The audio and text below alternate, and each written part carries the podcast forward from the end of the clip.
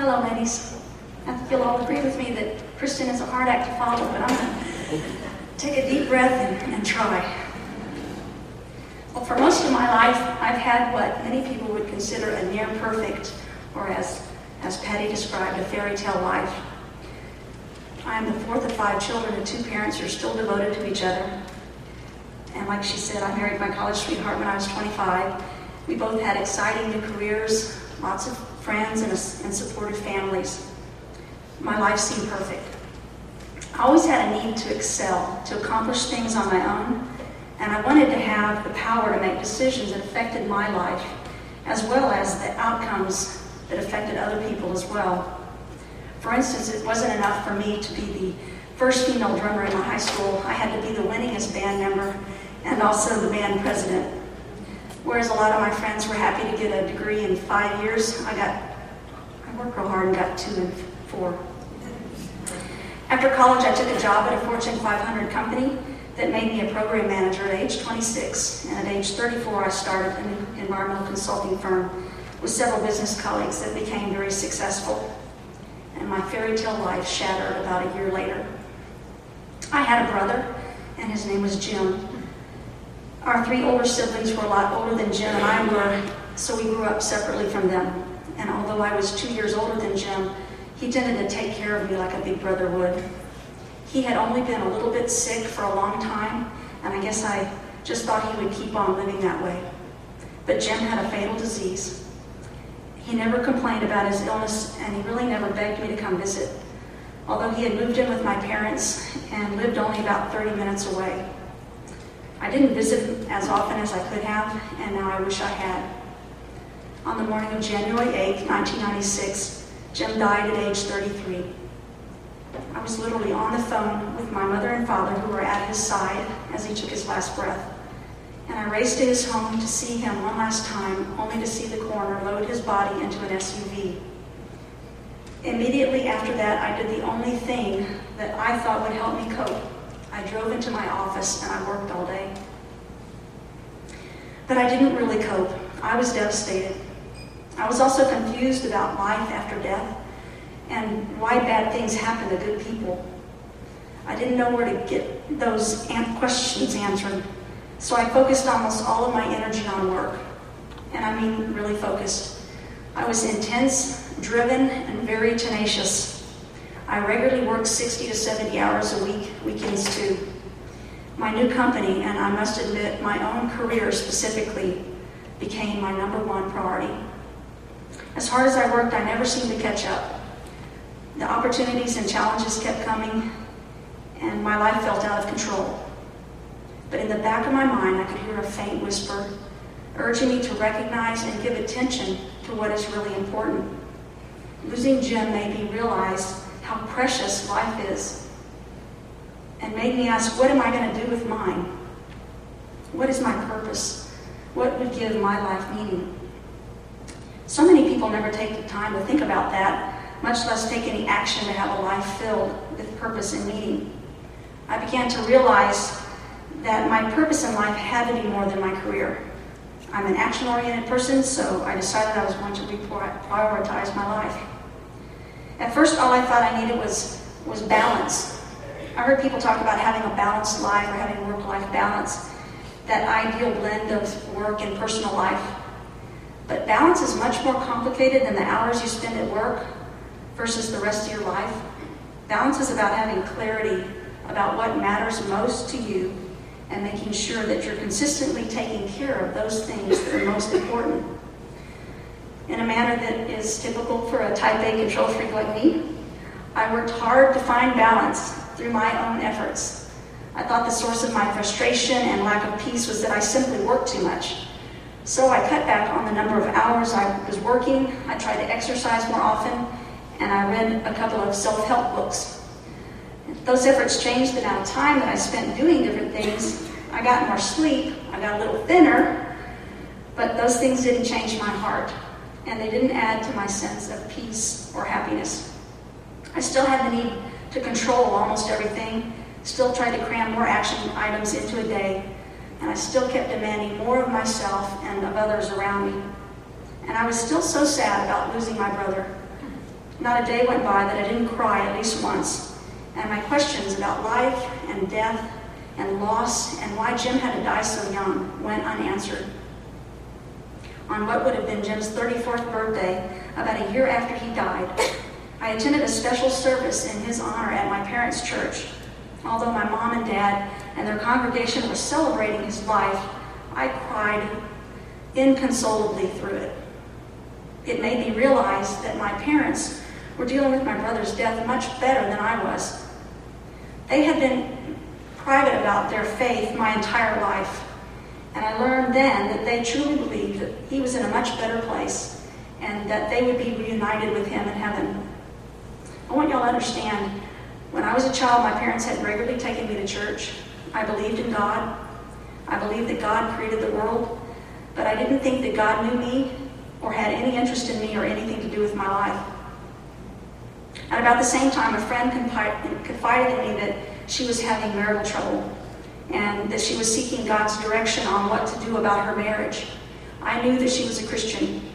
She was dis disappointed and hurt by her husband's infidelity, as you would expect, but she was willing to forgive him and allow their marriage to move forward if he stopped the affair. It was that simple to her. Other women I've known in this situation have fallen apart. They've been angry or vengeful, and I never blamed them one bit. I thought it was interesting that she used the Bible for guidance and prayer for support. She told me that it was the source of her strength, and she seemed to fully expect that everything would be okay if she trusted God with the situation.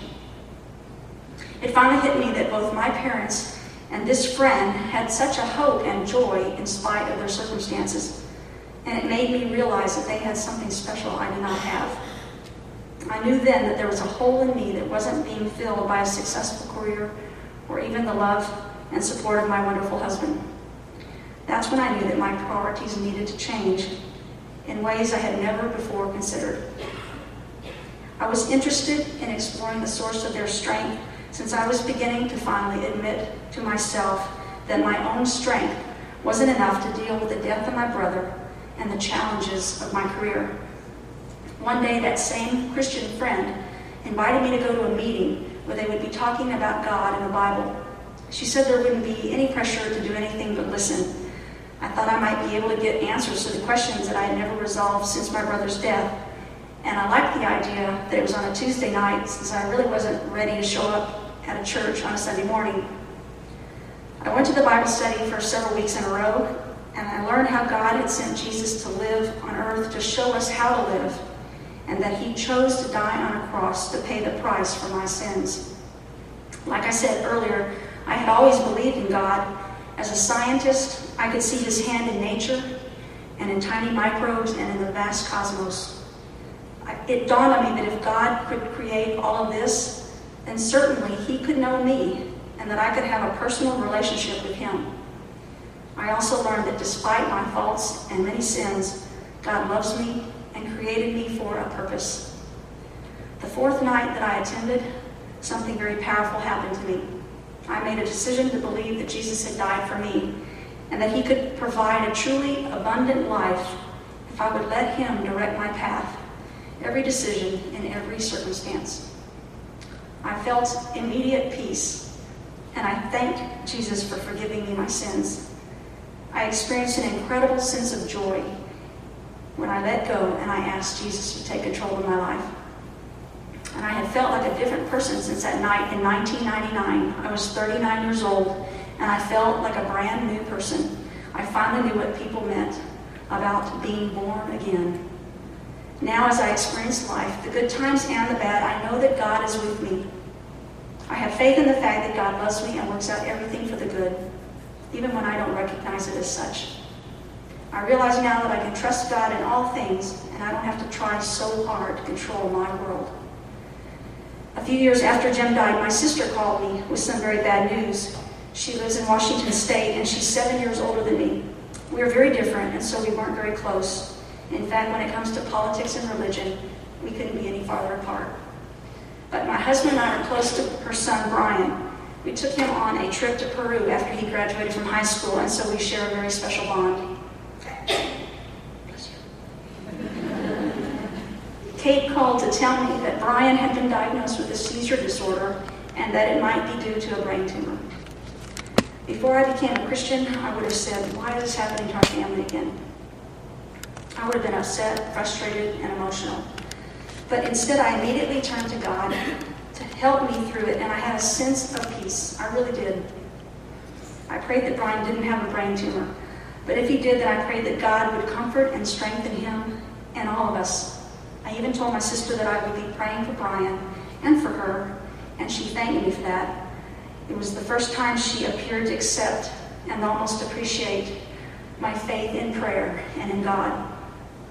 God gave me a sense of peace, and I relied on him to help me maintain and share a hopeful outlook about Brian.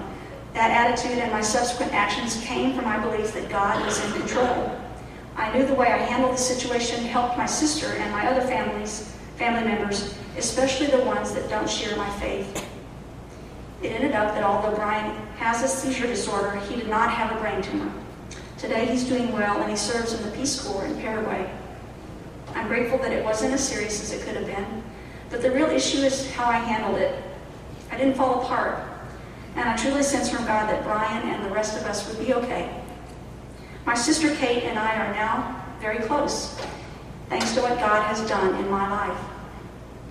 Knowing God and relying on the presence of His Spirit in me has changed me. Before I knew God, coworkers would have said that I was a self-centered workaholic, like a train driver with a get-out-of-my-way attitude. They would have described me as impatient and bossy. Now people tell me that I'm compassionate and I have a kinder presence at work, more patient and able to yield to others.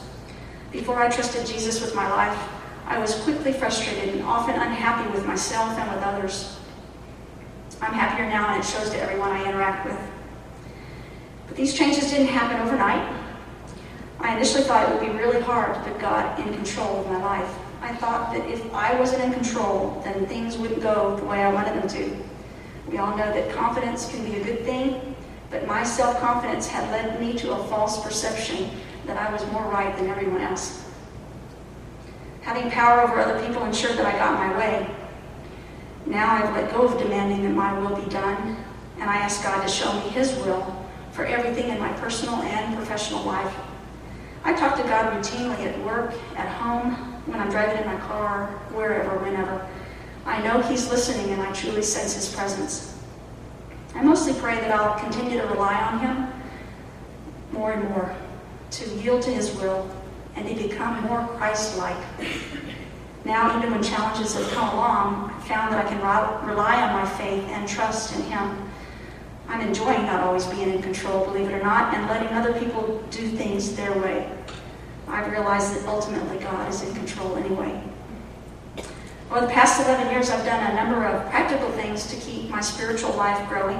I attend a church where we learn about God and the Bible and God's presence in our lives. At first, attending a church took some courage because I didn't know anyone, and I hadn't attended in a while.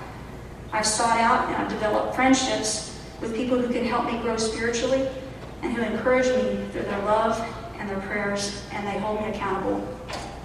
I've attended a, Bi- a number of Bible studies where in small groups I've learned how to apply biblical principles in daily living. And over time, I have found answers to those questions that I desperately needed answering. I have found out that His purpose for me is much more exciting than anything I had ever imagined. And it's certainly more rewarding than a successful career. Even so, the little company that, ha- that I helped start sixteen years ago is doing great, and my career has never been better. I know firsthand that when trials come, everything is stripped away, and we only have what has been built up on the inside, our character and our spiritual resources. We're focused and forced to see who we really are or are not. Now when I face some huge challenge or loss, I know that I can call on God to help me through it. I know that because the most heart-wrenching thing I've ever had to deal with opened the door to a new life for me. Jim's death was a catalyst to discovering a personal relationship with God, which has become the most important relationship in my life. We'd like to think that our lives will go on like a fairy tale, that we can plan and live out. But the reality is that unexpected and even sad or painful things will happen. No one wants bad things in their life, but whatever they may be, God can give you a better way to deal with them. Even in the everyday ups and downs of life, I no longer crave power or control, and I have a sense of peace and joy and incredible strength through Him. I am living proof that knowing God can truly change your life. Thank you.